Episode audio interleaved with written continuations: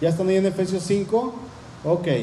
Esta carta ha sido llamada por algunos teólogos la gloria de Dios en la iglesia. Así, así le han llamado. Y la epístola a los Efesios podríamos decir que es la exposición más elocuente sobre la obra que hizo Dios en Cristo Jesús en beneficio de aquella humanidad pecadora. En esta carta, el apóstol Pablo podríamos decir que sube hasta la cumbre de, la alabanza con palabras tan elocuentes que revelan un concepto muy, muy claro y también panorámico del propósito que Dios realizó en Cristo Jesús. Y, y, este propósito se está llevando a cabo por medio de la iglesia, la cual es el cuerpo de Cristo y Cristo se presenta en la escritura como la cabeza de la iglesia. El propósito de esta carta fue principalmente fortalecer la fe de los creyentes en Éfeso mediante la explicación y el propósito de la iglesia, la naturaleza de la iglesia, el cuerpo de Cristo y al mismo tiempo esta carta podríamos decir que hoy en día fortalece nuestra fe. ¿Por qué? Porque podemos estudiar claramente también cuál es el propósito de nosotros como la iglesia del Señor Jesucristo.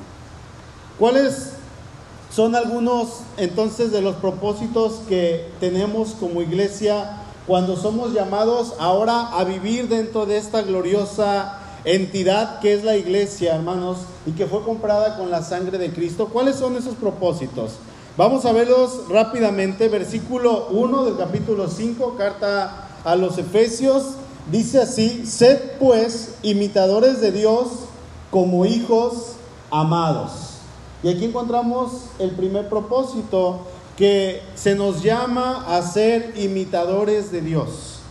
Como creyentes se nos llama a ser imitadores de nuestro Señor. La palabra imitar, imitadores, es una palabra griega, mimetes, perdón, mimetes, y esta palabra se usa siempre, fíjense, se usa siempre en el buen sentido en el Nuevo Testamento.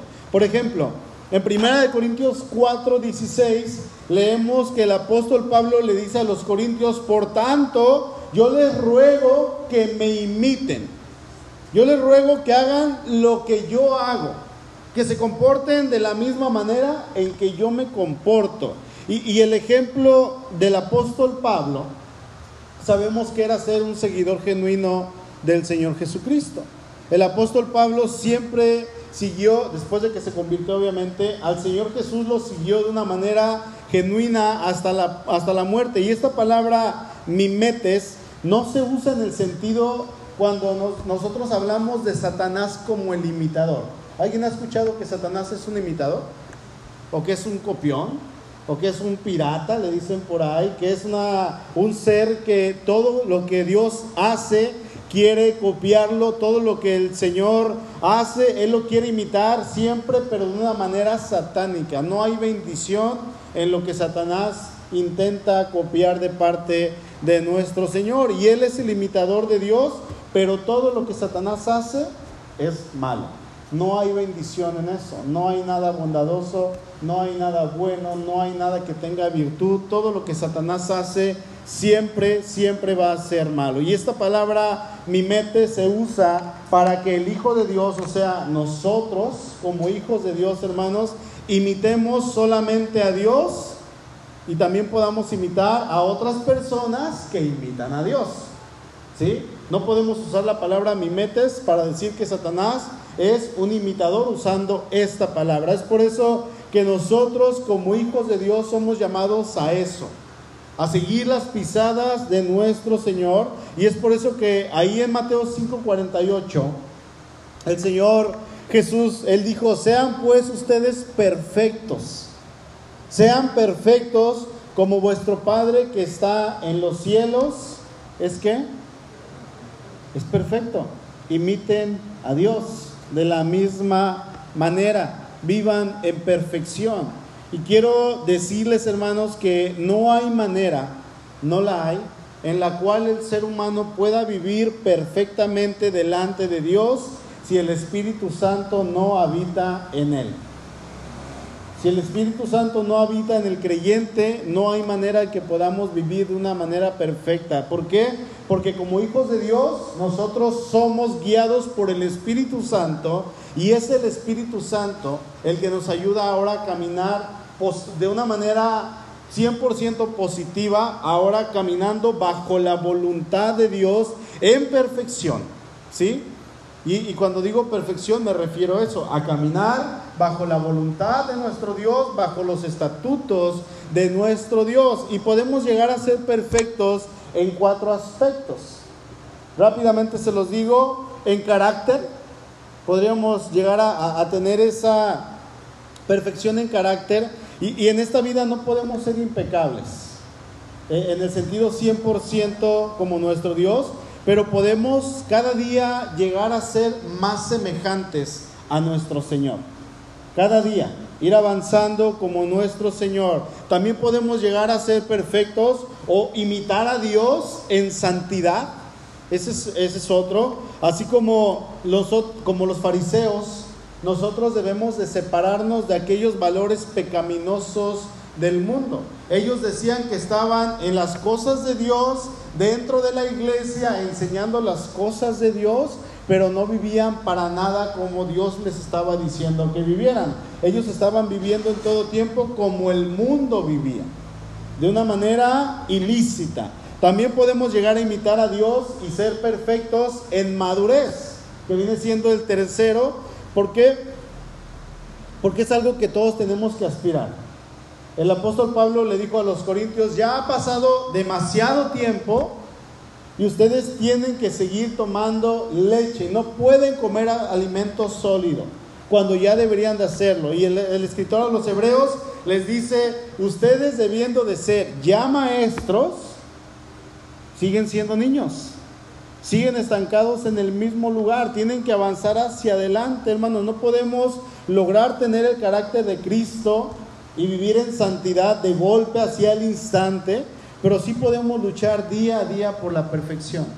Podemos luchar día a día para ir caminando en las cosas del Señor. De la misma manera en que nosotros, por ejemplo, esperamos una conducta diferente de un bebé a un niño, es totalmente diferente. Y es totalmente diferente la conducta de un niño a un adolescente y es totalmente diferente la conducta de un adolescente a un adulto, Dios espera que nosotros actuemos de la misma manera, que vayamos desarrollándonos, que vayamos avanzando, que vayamos creciendo. Amén. Porque si no, ¿qué va a pasar? nos vamos a quedar ahí en ese mismo lugar, en ese mismo status quo. Y el cuarto, la cuarta manera en la que nosotros podemos ser imitadores de Dios caminando en perfección, es que eh, eh, eh, debemos de vivir en amor, y eso nos va a llevar al cuarto punto, al segundo punto, perdón, podemos buscar amar a los demás así como Dios nos ama. Así como el Señor ha mostrado ese amor por nosotros, nosotros podemos ir creciendo todos los días en las cosas que nuestro Dios quiere que crezcamos, siendo imitadores de nuestro Señor y a medida que vayamos avanzando, a medida que nosotros no nos quedemos en el mismo lugar, el camino, obviamente que en, este camino hacia la madurez, hacia avanzar a, la perfección, hacia ser imitadores de nuestro Señor, vamos quizá a pecar, sabiendo que como seres humanos en algún momento tenemos que pecar. Si no tenemos esa relación con Dios, vamos a estar pecando muy seguido, muy seguido, pero siempre entendiendo que va a haber espacio para crecer. En el Señor vamos, nos arrepentimos y le decimos, Señor, perdónanos y seguimos avanzando. Nuestra tendencia hacia el pecado nunca debe detenernos en el empeño de, cada día querer ser más como el Señor Jesucristo. Todos los días debemos de querer imitar a nuestro Señor. Él llama a todos sus discípulos a la excelencia. ¿A dónde? A la excelencia. Nuestro Dios nos invita a superar el nivel de mediocridad, permíteme la palabra, y nos invita a madurar en todo hasta llegar a ser como Él es. La palabra mediocre significa algo que queda a medias, ¿verdad? No quiere el Señor que estemos a medias, Él quiere que avancemos hacia adelante. Efesios 4:13, ahí mismo, un poquito atrás, dice, se lo voy a leer en la versión Palabra de Dios para Todos. Dice, este trabajo debe continuar hasta que estemos todos unidos en la misma fe y el mismo conocimiento del Hijo de Dios. Debemos seguir creciendo hasta que seamos maduros como Cristo y, y compartamos su perfección. Fíjese esta última parte, dice, debemos seguir creciendo hasta que seamos maduros como Cristo y compartamos su perfección. No lo digo yo, lo dice la escritura, que debemos seguir creciendo. Estoy teniendo un estudio para el bautismo con, unos chicos y, y, les compartía que un bebé no se queda estancado toda la vida. El bebé en un principio, ¿qué es lo que pide?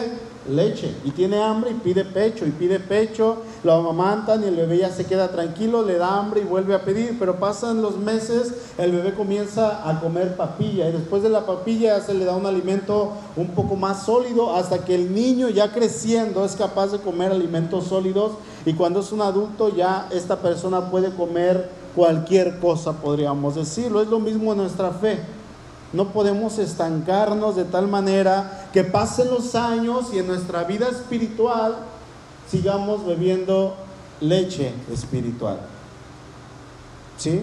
Eso es algo que no es bueno ni es agradable, hermanos. En nuestro caminar cristiano debe, debe eh, en nuestro, perdón, caminar cristiano es nuestro deber y, en nuestra obligación como hijos del Señor debemos de caminar cada día imitándole al Señor para cada día parecernos más a Él. Dice el apóstol Pablo, sean pues imitadores de nuestro Señor. ¿Sí? Amén. Versículo 2 de Efesios capítulo 5. Dice el apóstol, y anden en amor, como también Cristo nos amó y se entregó a sí mismo por nosotros ofrenda y sacrificio a Dios en olor fragante. Dice el apóstol, anden en amor. Y ese es el segundo propósito que tenemos. Debemos de andar en amor, pero no cualquier tipo de amor, sino un amor como el que nos mostró nuestro Dios en la cruz. Un amor que es diferente al amor humano, un amor ágape y el amor ágape, lo veíamos el viernes en el estudio de matrimonios, eh, veíamos que el amor ágape es un amor que da todo de sí para que el prójimo sea en todo bendecido y el prójimo sea beneficiado en todo. Este es el tipo de amor que nos mostró nuestro Dios. Un amor ágape. Cuando Él entrega a su Hijo por nosotros, Él nos muestra que el amor de Él no es como el amor que el mundo ofrece. No es como el amor que les pueden ofrecer sus familiares, no es como el amor que les pueden ofrecer sus compañeros de trabajo, el amor que les puede ofrecer cualquier persona. Incluso el amor que encontramos en nuestro Dios es más grande que el amor de nuestros padres y es más grande que el amor que nosotros le tenemos a nuestros hijos.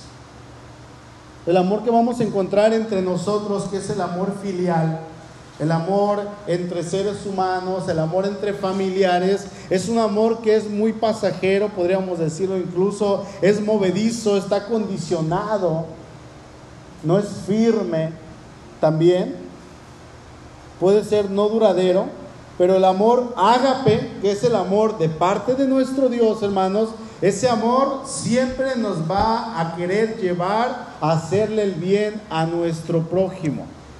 Es algo así como, dice el versículo, que imitemos a Dios en amor, ¿verdad?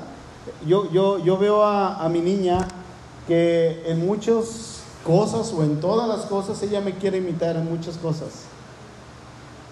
Y de repente se ve muy, muy graciosa, ¿por qué? Porque hace cosas que eh, quiere copiarnos, tanto a Suri como a mí, o aquí a los chicos, o a quien sea quiere copiar haciendo todo lo que hacemos y se ve eh, muy bonita, pero se ve graciosa, ¿verdad? Porque lo hace de una manera mal y ella conforme vaya creciendo va a ir imitándonos y va a ir viendo cómo nos comportamos nosotros. Si yo la amo de verdad, dice un canto, Señor, yo quiero ser como tú. ¿Por qué? Porque mi hijo, mi hija quiere ser como yo. Entonces, si yo amo a mi niña, yo tengo que portarme lo mejor delante de ella, obviamente siendo íntegro con mi Dios. ¿Para qué? Para que de esta manera yo en amor pueda enseñarle el buen camino a mi niña y enseñarle las cosas que son correctas. ¿Sí? Amén, hermanos. De esa manera nosotros debemos de andar en amor y este amor que Dios nos muestra lo lleva a sacrificarse por nosotros para que nosotros podamos vivir. Es un amor sacrificial, el amor ágape. Este amor del cual nos habla aquí en Efesios 5. Este amor lo condujo a entregar todo, hermanos, y ese amor nosotros deberíamos de darlo también por el prójimo, porque ese amor hemos recibido. Y el Señor le dijo a sus discípulos, den de gracia. Lo que de gracia han recibido. Y parte de la gracia que recibimos de nuestro Dios es ese amor incondicional que nosotros tenemos que entregar también hacia el prójimo. Va más allá del afecto. Va más allá, hermanos. Es un amor de sacrificio, de servicio. De hecho, este amor va ligado ahí con un versículo en el mismo capítulo. Vamos al verso 25 de Efesios 5. Ahora el apóstol comienza a hablarle a los esposos y les dice, maridos, amen a sus mujeres, ámenlas, así como Cristo amó a la iglesia y se entregó a sí mismo por ella. Es el amor sacrificial. Dice el apóstol Pablo, ámenla de tal manera que ustedes estén dispuestos a dar todo por la iglesia. Y nuestro Señor se entregó a sí mismo para presentarse a la iglesia a sí mismo como una iglesia perfecta. O sea, en ese amor que Él nos mostró, nos perfeccionó. Él vio por nuestro bien. Ese fue el objetivo de nuestro Señor y lo cumplió, hermanos. Presentarnos delante de Dios como una iglesia que ahora realiza el propósito número uno, una iglesia que imita a Dios.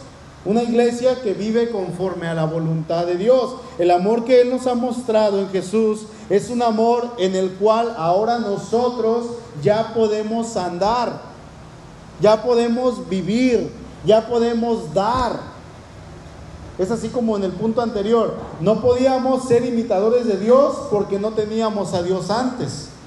No podíamos caminar en perfección porque el Espíritu Santo no habitaba en nosotros. Ahora el Espíritu Santo habita en nosotros, ahora sí podemos caminar hacia la perfección, imitando al Señor. En este punto es lo mismo. No teníamos ese amor de Cristo, no lo conocíamos, pero ya lo tenemos. Ahora ya podemos andar en Él, ya podemos vivir en Él y ya podemos dar este amor, ¿sí? Hacia las demás personas. Antes no se podía, sin embargo, ahora hemos recibido este amor incondicional de parte de nuestro Dios, podemos darlo. Y eso lo vemos reflejado ahí en Juan 3:16, cuando nos dice que porque Dios amó tanto al mundo, que ¿qué fue lo que hizo? Que entregó a su Hijo Jesucristo para que todo aquel que, que creyera en Él no se perdiera, sino que tuviera vida eterna. En ese en esa muestra de amor de nuestro Dios, hermanos, nosotros vimos que nuestro Señor cumplió lo que dijo, nos dio vida eterna, pero Él nos mostró que Él quería el bien para su iglesia. Entonces, hermanos, en prueba de que somos ahora hijos de Dios, somos llamados a andar en amor, así como nos dice el versículo 2. Ahora, acompáñenme por favor al capítulo 4, ahí en Efesios, por favor, seguimos todavía. Dice el apóstol en el versículo 1, yo pues, preso en el Señor, les ruego que andéis como es digno de la vocación con que fueron llamados. Dice el apóstol, les ruego, hermanos, iglesia, que anden como es digno de la vocación con la que fueron llamados. O sea, así también como Cristo nos amó. Dice la nueva traducción viviente en esta porción, les suplico que lleven una vida digna del llamado que han recibido de Dios. Palabra de Dios para todos dice, les ruego que vivan de acuerdo con el llamado que Dios les ha hecho. Y es eso a lo que el apóstol Pablo se refiere cuando él dice, anden en amor. Caminen en amor, vivan en amor. Ese es el propósito que Dios ha hecho al llamarnos, hermanos. Amén. Ese es el propósito. Ahora vamos a Efesios 5 nuevamente, por favor, versículo 3. Dice el apóstol, pero fornicación y toda inmundicia o avaricia ni aun se nombre entre ustedes como conviene a santos, ni palabras deshonestas, ni necedades, ni truanerías que no convienen, sino antes bien acciones de gracia. Así como tercer propósito en esta noche de parte de nuestro Señor, al habernos llamado, encontramos que nosotros debemos de vivir sin adaptarnos al mundo. Iba a decir apartarnos. Debemos de vivir sin adaptarnos al mundo. ¿Cuántas características pecaminosas encontramos en los versículos 3 y 4? Dice ahí en, estos versos que ni fornicación, ni inmundicia, ni avaricia, palabras deshonestas, necedades y truanerías. De, de, todo esto, dice el apóstol Pablo, todo esto, hermanos, ni siquiera se nombre entre ustedes. Ni siquiera lo mencionen. Y con esto queda claro que si no se deben de mencionar, mucho menos se deberían de practicar. Mucho menos tendríamos que estarlas practicando nosotros. ¿Por qué? Porque si nosotros queremos vivir como es digno de aquella vocación con la que fuimos llamados, debemos de apartarnos de todo esto. La palabra truanería que dice ahí en el verso 4 se refiere a alguien que hace algo para engañar, para estafar a alguien y significa también que es una persona que es vil y engañosa. Apártense de todas estas cosas, dice el apóstol. Y todo esto, hermanos, no se debe de nombrar ni siquiera como parte de nuestra nueva vida en Cristo, como parte de que ahora hemos sido llamados a vivir en santidad. Dice el verso 5, porque saben esto, que ningún fornicario o inmundo o avaro que es, que es idólatra tiene herencia en el reino de Cristo y de Dios. Y la lista sigue en aquellas acciones eh, pecaminosas de hombres y mujeres que por causa de estos pecados, dice, no heredarán el reino de Dios. Aquí entran, dice, los fornicarios, los inmundos, los avaros que son idólatras. Y dice ahí en el versículo 6, nadie los engañe con palabras vanas, porque por estas cosas viene la ira de Dios sobre los hijos de desobediencia. Porque por estas cosas viene la ira de Dios sobre aquellos que son desobedientes. Por estas cosas, dice el apóstol, o sea, el que las practica. Y el que las practica es de suponerse que es una persona que no ha sido regenerada. Es una persona que no tiene el Espíritu de Dios. Es una persona que no ha nacido de nuevo. Porque el que ha nacido de nuevo, ¿qué creen? Ya no va a practicar estas cosas. Ya no lo va a hacer porque el Espíritu de Dios habita en él. Y el Espíritu de Dios nos va a confrontar cuando estamos haciendo lo malo. Y el Espíritu de Dios nos dice, oye, eso no está correcto y a nosotros nos duele aquí en el corazón. Y eso nos lleva a decirle, Padre, ¿sabes qué? Perdóname, ya no quiero hacer esto. Porque el Espíritu Santo nos santifica todos los días. Nos va llevando en santidad, en santidad, hasta avanzar y hasta seguirle hacia adelante. Sí, así como dice ahí en el capítulo 4, en el verso 13, dice que hasta que lleguemos a la estatura del varón perfecto, que es Cristo Jesús. El Espíritu Santo nos va perfeccionando, hermanos. Dice el verso 7, no sean pues partícipes con ellos, no participen con ellos.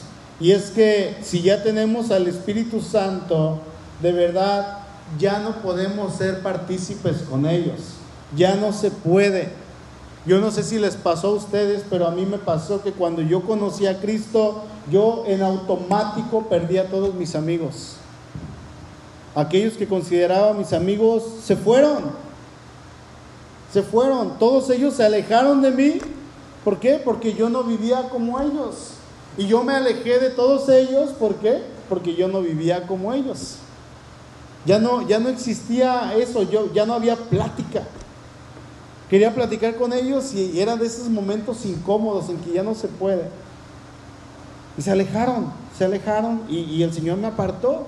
Y luego me dio un nuevo grupo de amigos, de hermanos en la fe, con los que ya pude ir conviviendo, conviviendo. Y esas amistades en Cristo me llevaban a qué? A vivir en santidad. Ya no podía juntarme del otro lado y no es que estemos eh, como denigrando, no, no, no, para nada, pero la naturaleza que Dios pone en nosotros nos lleva a juntarnos y a vivir con gente que ha sido regenerada. ¿Cuál es nuestro objetivo? Siempre, ¿cuál debería ser nuestra misión? Predicarle a todas las personas que no conocen de Cristo, para que también se acerquen, ¿verdad? Para que también conozcan del Señor. Amén, Amén hermanos. Ok, ahora, Vamos a regresar un poquito atrás. Estamos ahí en Efesios 5, ya estábamos en el versículo 7. Vamos a regresar al versículo 4. Dice así, ni palabras deshonestas, ni necedades, ni tronerías que no convienen. Y quiero enfocarme en la última parte. Dice, sino, sino antes bien acciones de gracias. Y si cortamos este versículo para que quede solamente esta parte, dice así, sino antes bien acciones de gracias. Y el cuarto propósito que Dios quiere que nosotros realicemos cuando Él nos llama a Cristo es que seamos agradecidos con Dios, que vivamos en gratitud. Y yo les hago una pregunta, hermanos, ¿somos agradecidos con el Señor por lo que Él ha hecho por nosotros? ¿Realmente somos agradecidos? Porque una manera de demostrar que tenemos gratitud para con Dios no solo se trata de agradecerle con nuestra boca, porque eso es muy sencillo. Agradecerle con nuestros labios es demasiado sencillo, pero la verdadera gratitud es aquella que viene del corazón. Y esa gratitud se va a demostrar con hechos. Es algo que se va a notar. Señor, tú diste todo por mí Tú entregaste todo, aquí está mi vida, te pertenece, te la entrego a ti, solamente a ti, yo quiero que me uses para tu gloria. Eso es una vida agradecida al Señor. El Señor quiere que seamos agradecidos con Él y que vivamos en gratitud y que lo demostremos, hermanos. Que no seamos como en aquella historia donde se mencionan a diez leprosos que van con el Señor y lo ven desde lejos y le gritan y le dicen, ¡Hey Señor! Queremos ser limpios. Y el Señor los manda y dice que mientras iban en el camino, fueron sanos los diez. Su piel se acomodó, su cuello, su cara, se miraron todo y ellos vieron que estaban completamente limpios.